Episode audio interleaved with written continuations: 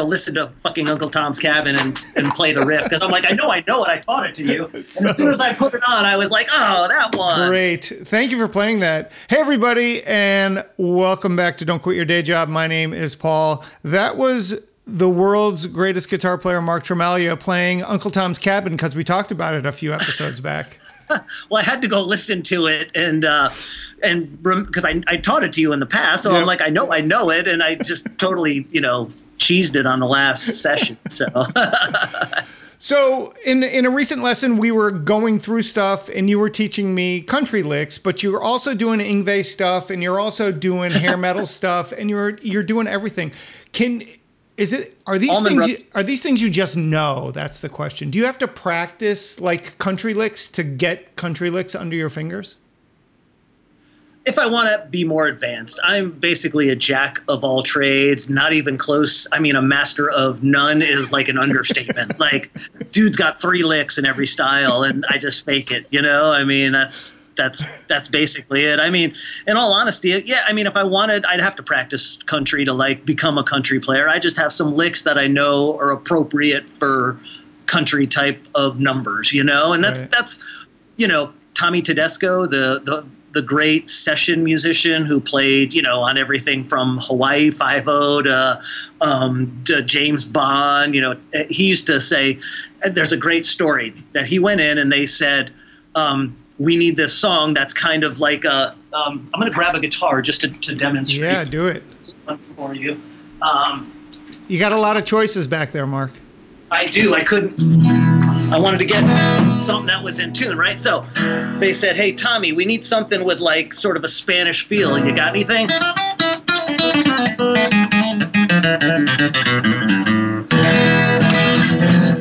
And they were like, that's great. And then they used it in Hawaii 5 And the next day he had another session and they said, hey, Tommy, we got, we need, you know, sort of a, a Spanish feel on this one. What do you got? And he said,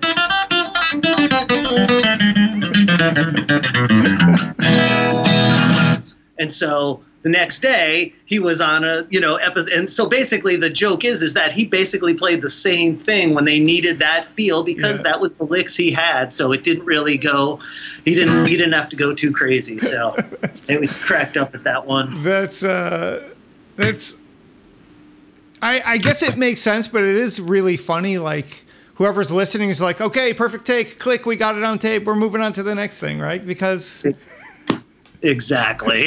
exactly. Um, all right, cool. We were briefly talking about um, someone you know, uh, Brian Forsythe from the band Kix. Um, had a health scare recently, but doing doing well. Played played the big last Kix show in yeah.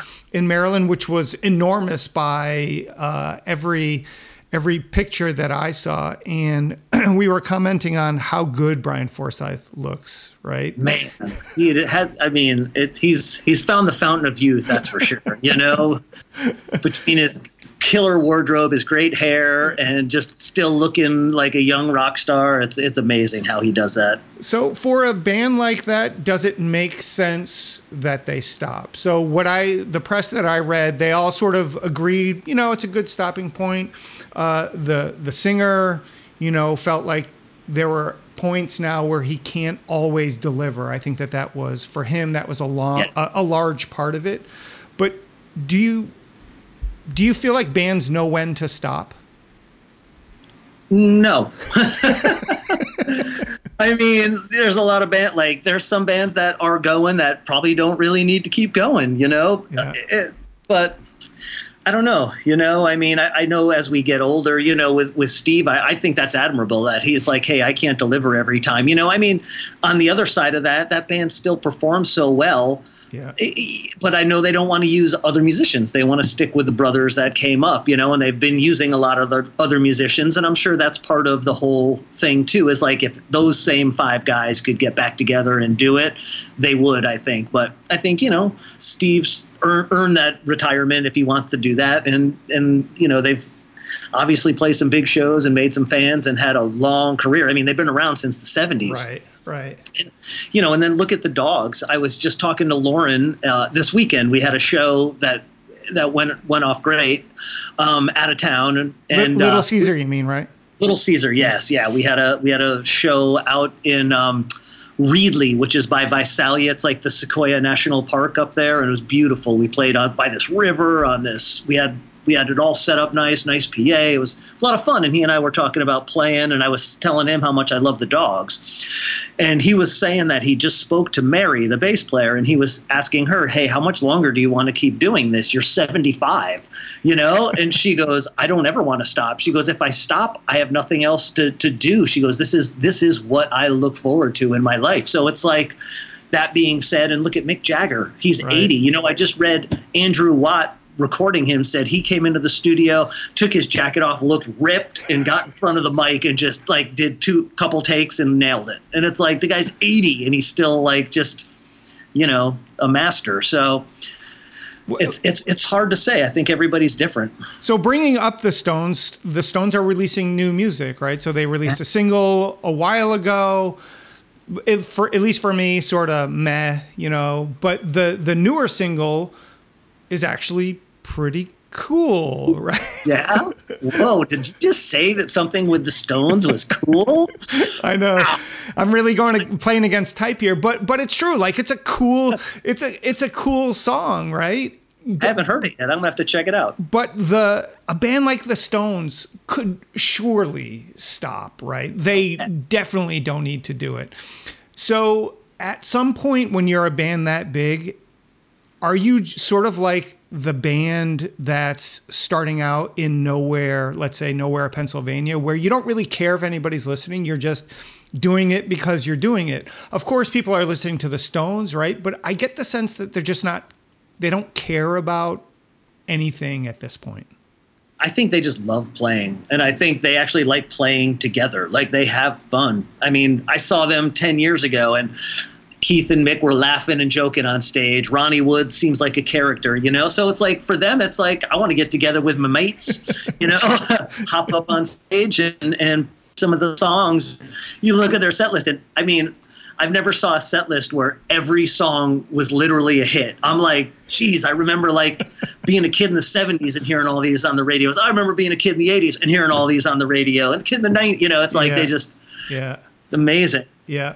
And of course, to think like, why were they sitting on this newer song for so long? And and I guess again, part of it is they they quite literally can do whatever they want. They are beholden to no one, right? They have they have dump a pile of money in your lawn and burn it kind of wealth. Um, they did.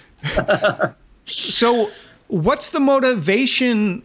I guess, and and I think you just said it right. Just doing it because because it's fun, but the gulf between uh, where most bands are and where the Stones are, or is is enormous, right? It's it's like the idea that if you're not to get too political, but if you're a Republican, you're just your first million away from uh, being one of the ones that are going to get a tax break, right? So if you're if if you're in a band, you're just a hit away from joining the Stones.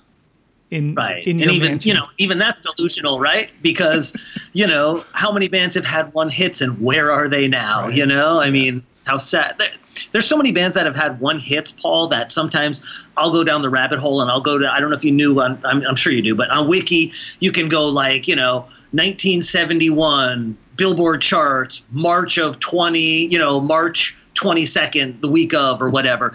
And look at the top 25 songs and like 15 of the artists you've never heard of. Right.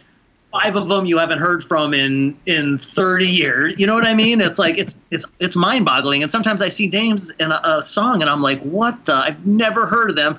And i'll put the song on and i'm like oh i kind of do remember that chorus you know I- or i've never heard it at all. And it's just it's crazy. So there, there's a lot of music out there and Yep. And if the Stones, again, harping on the Stones now, if the Stones release a song, everyone's going to know. Whereas, Yeah. again, if you're normal band level, even successful, even Little Caesar or Cru- the Cruzados, right? It's so hard to get your new song in front of someone. Right. Yeah. I mean, and again, you have to have a team.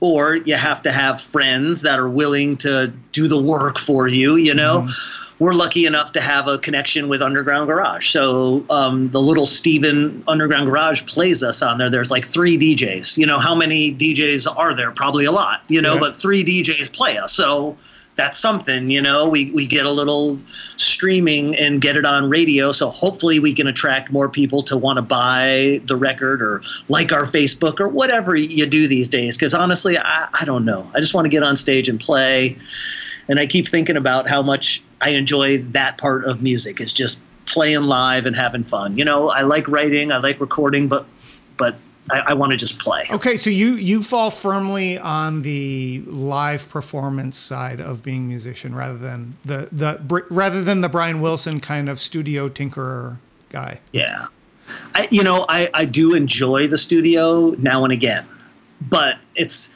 to me it's kind of it's not as exciting as getting in front of people. There's an energy there that's palpable when you have a whole, you know, you have 200 heartbeats in front of you and they're cheering you on and dancing and smiling and, and whatever, just partying, having fun.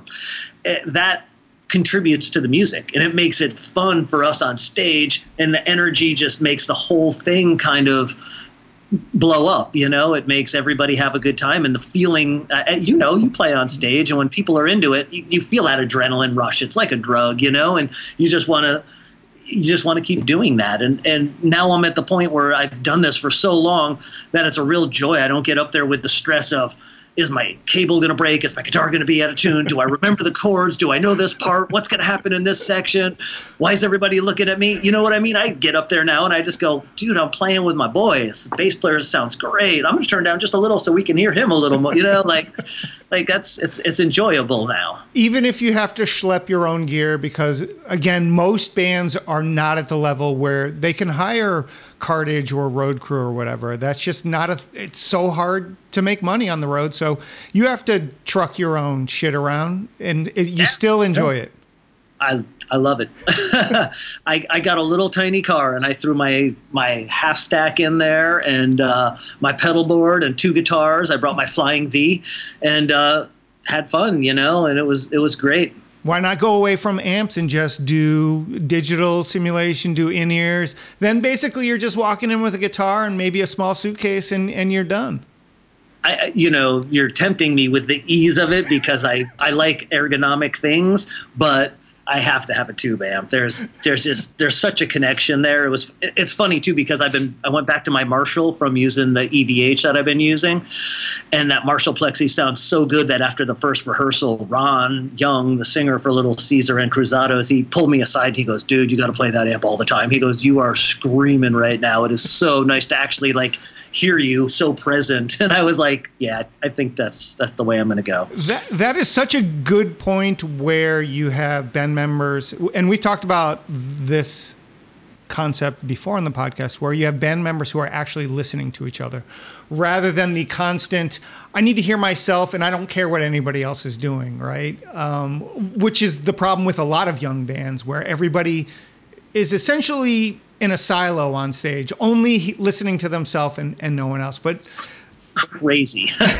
but but you, I mean, again, with with your experience in the bands that you're in, everybody's listening to each other and and playing a show together look, eh, you think, you know, if you compare it to sports, if you had a basketball team and one guy got the ball and just ran around and dribbled and then laid it in or shot it, got blocked, you know, and the other four guys are standing there, that's what it's like if you only listen to yourself. I mean, you want to hear music, you want to hear the song. I don't, I, to me, I just don't understand that. Like, I, I want to hear the bass player, you know, crossing signals with me and the drummer keeping that rhythm where I can follow his hi hat and the singer being melodic that I can, you know, add my guitar around those melodies. I mean, that's the stuff that's fun. And, you know, Loren always plays loud enough that I can hear him next week. So that that's never a problem, you know, and I love weaving with him because our styles are so different.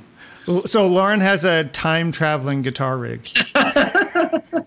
no, he just plays so loud that it just travels ahead. the sound waves are still moving through they're, space. Oh man, they're going. What about the idea that a good guitar track can't save a bad song? So that's a quote that I came across uh, earlier. Good guitar track can't save a bad song, so unless you're a guitar player. So Ing- there, Yngwie would disagree 100%. Exactly. Uh, You know, I yeah, I, I think even Dokken in the '80s, there's songs that just the vocals aren't aren't there, the choruses aren't there. But man, I used to listen to it because I was like, dang, that guitar riff, holy cow!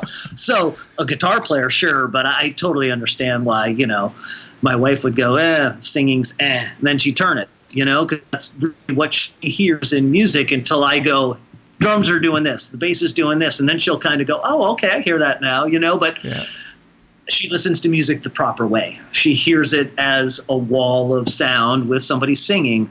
Whereas you and I, from playing for so long, we know what the bass is doing. We know what the drums are doing. I know what the other guitar player's doing. I know what the singer's doing. Like I have to know everybody's parts too, because if I don't know their parts, how do I know my part? You know, I mean, it's just about being thorough. In in a song like that, or in your experience, is there such a thing as too much guitar playing for guitar centric bands? Bands that you know, hair metal, whatever, grunge.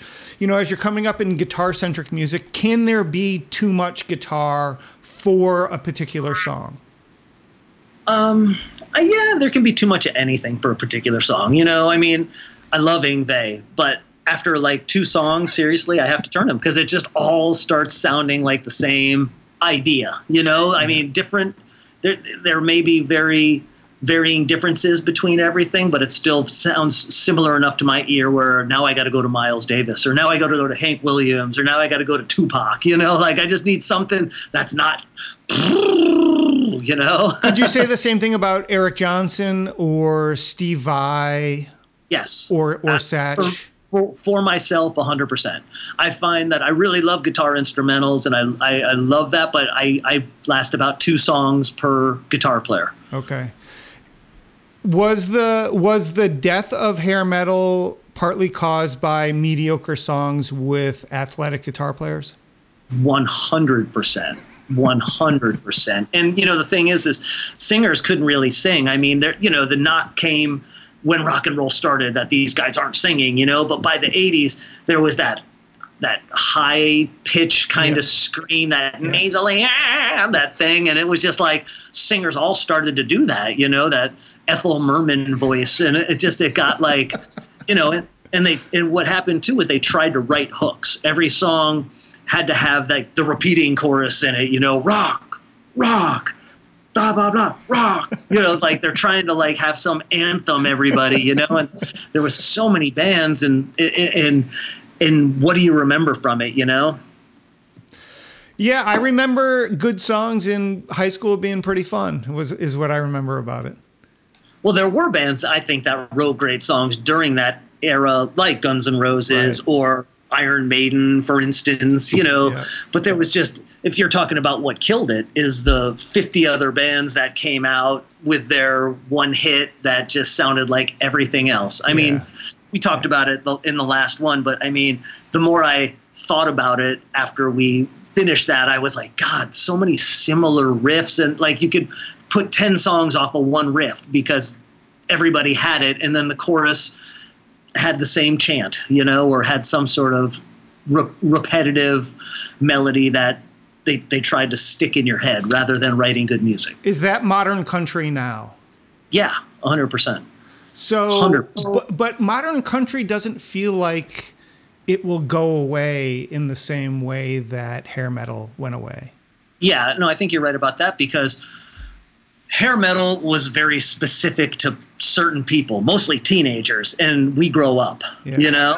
so like that kind of went away, but country music is is for a whole, you know, millions of people. It's much more ubiquitous. It's not like you know, just teenagers listen to it. You know, 70 year olds listen to it through 20 year olds in certain regions of the country. That's that's the choice. I mean, when I'm in the South, sometimes we turn the radio dial. It's either gospel, classical, or country. That's it. There's no rock, alternative, rap. I mean, and that's just what they know is people want to hear. So Yeah. that's what's going to be there.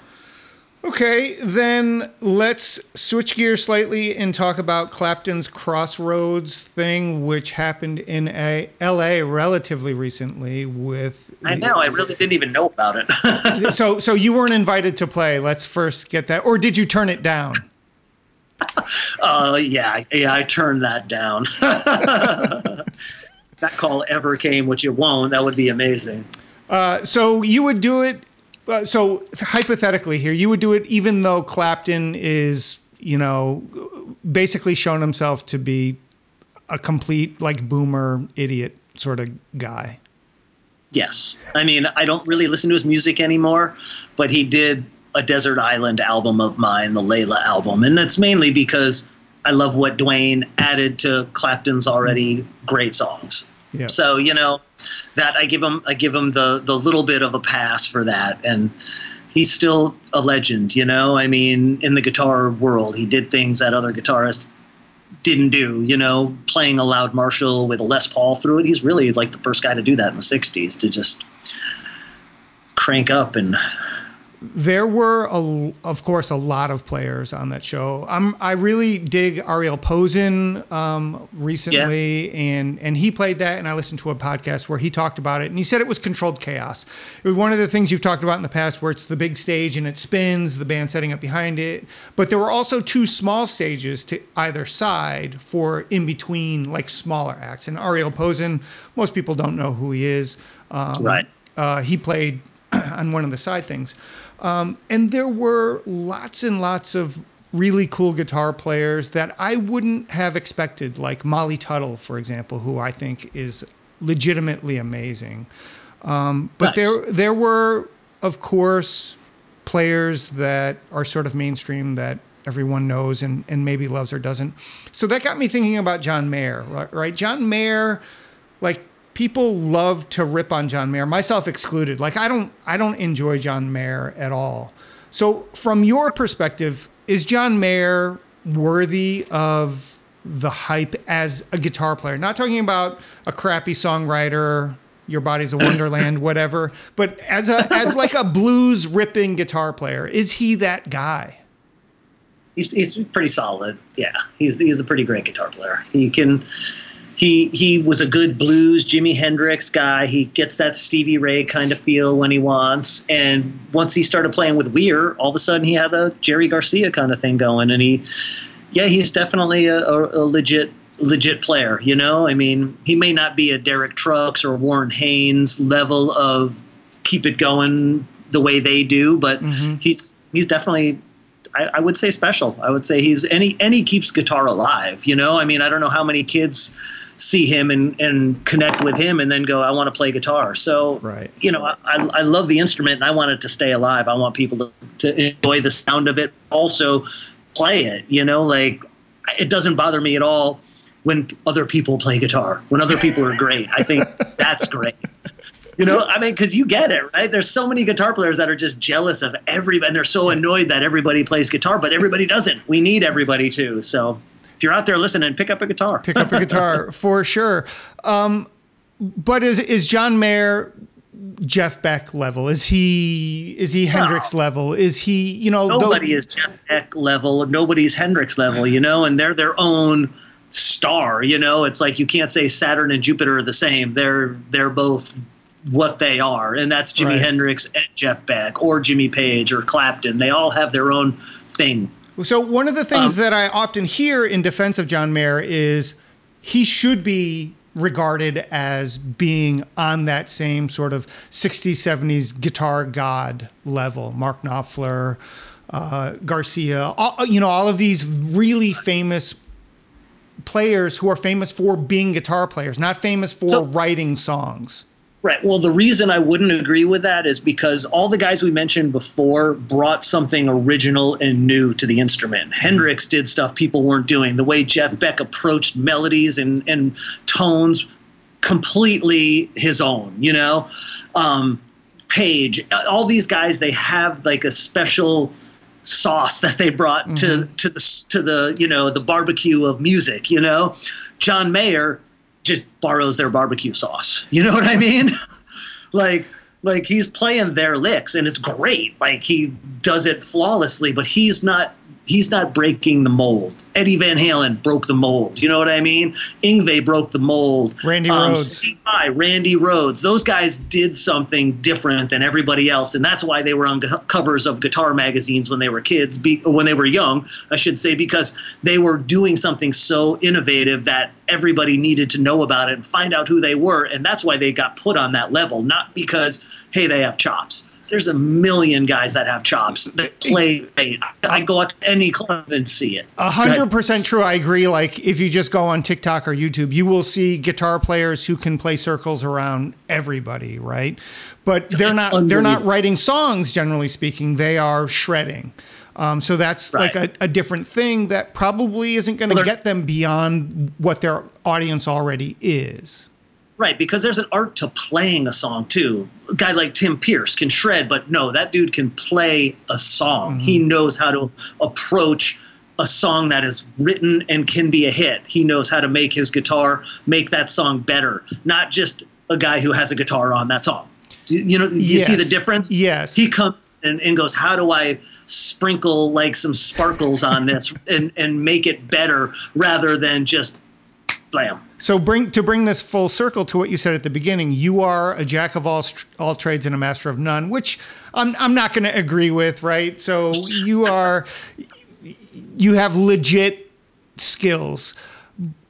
But now applying that to John Mayer, isn't that kind of what we're talking about, right? John Mayer can do a lot of stuff pretty well. So that gets him in the door. But really, what got him in the door was writing these yeah. sort of very accessible songs, right? And he would yeah. bristle when someone would say, "Oh, he's not really a guitar player," because his ego would would get right, up, right? right he went to Berklee. I mean, he pursued guitar as what he wanted to do with his life, you know, and just happened to busk making money singing and playing guitar, and things came together for him. You know, we yeah. he he had luck, you know, which we all have, which is you know hard work, perseverance, and good timing, and his timing just happened to work out perfect. Right. So, would you go to see Clapton's Crossroads thing with? With guys like uh, contemporary guitarists like John Mayer and the like modern guitarists versus no no I want to see Clapton and I want to see Mark Knopfler and I want to see anyone who's from that era who's still alive and still playing. I want to see that versus the new crop. A bit of both. A bit of both. Uh, again those guys you know you mentioned Knopfler you mentioned Clapton they both have that special thing Mm-hmm. No one played like Mark Knopfler in rock music when he came out. You know, no one played like Clapton. So again, that's where, and all these new guitar players are great. Like I watched some of those clips on on uh, Instagram of like, you know, what's that? Chris Kingtone, yeah, I think that's yeah. his name. He's Fisher, uh, Kingfisher, yeah, yeah, yeah. He's great, you know. I mean, but he plays the licks I've heard before. He plays the licks I play, you know what I mean? But he he does them way better. But he's not doing anything different. Mm-hmm. He's John Mayer and him. They could be interchangeable. John Mayer, John Joe Bonamassa and him. They could all be the same. You know what I mean? Samantha Fish. They could all be in the same. You, you see what I'm saying? So like, is the audience all the same for all of those artists you just mentioned? I have no idea. I would I would imagine. You know, mm-hmm. I mean yeah, you know, I mean, again, it, and then you compare Eric Johnson in there, and it's like he still did something new and innovative. His tone was innovative, the way he approached pentatonics and playing, and that that's the difference. I think is like I, yeah. I haven't heard anything at the crossroads people you know like now if you're talking say the guy from periphery he plays way different like there's a reason i, I i'm not a huge fan of him personally but i think he's bringing something completely different. Mm-hmm. That uh, Mateus Asato, yeah. he's bringing something different. They des- they can deserve to have their names up there above John Mayer and Joe Bonamassa and those guys because they legit are bringing something we haven't heard before. Whereas Joe Bonamassa is just putting a little spin on Clapton or ZZ Top. You know mm-hmm. what I mean? They're all just kind of putting a spin on something, not bringing an originality. But as you said, right, there's if there's room if people want to listen to them, then who, why begrudge them anything, right? Oh, if yeah, they're absolutely. if they're working hard for their success and they're getting it, then yep. great. Yeah. yeah Why would you say no? He doesn't deserve it, which is something that you Right. you often hear on guitar forums in particular. the guy so of all the younger guitar players the guy that i connect with listening to is marcus king he mm-hmm. doesn't play anything that's not in the wheelhouse but i just i like the notes he plays. I like the licks he plays. I like his feel you know? So i think that's that's what attracts it. And and so i put his music on because i'm like man when his solos come up i'm like phew that's yeah kid smoking you know? But that's not to say like joe bonamassa's not smoking. I just don't Right. connect with the same way so. Right. Uh, one last thing here, Mark, before I let you go for this episode, and that is do you think there are actually aliens in the world? um i don't know i Come on, you I'm saw you saw the Mexican thing, right, where they unveiled Oh the Well, those were those were definitely aliens. So yeah, now that you say that, yeah, I did see those pictures and videos. It's pretty scary. right, right. But but you've been in LA a long time. There has to be weirdos walking around where you think that dude might be an alien. I definitely think that. Yeah, you're right about that. And I've definitely seen people out. I'm like, I don't know what planet that dude's from, but Awesome. Well, I want to thank everyone who is listening and supporting the podcast. It is very much appreciated. I think Mark appreciates you too, right, Mark? thank you guys so much. It's awesome. I love doing this. I love talking to Paul and playing music and, and chatting all this stuff.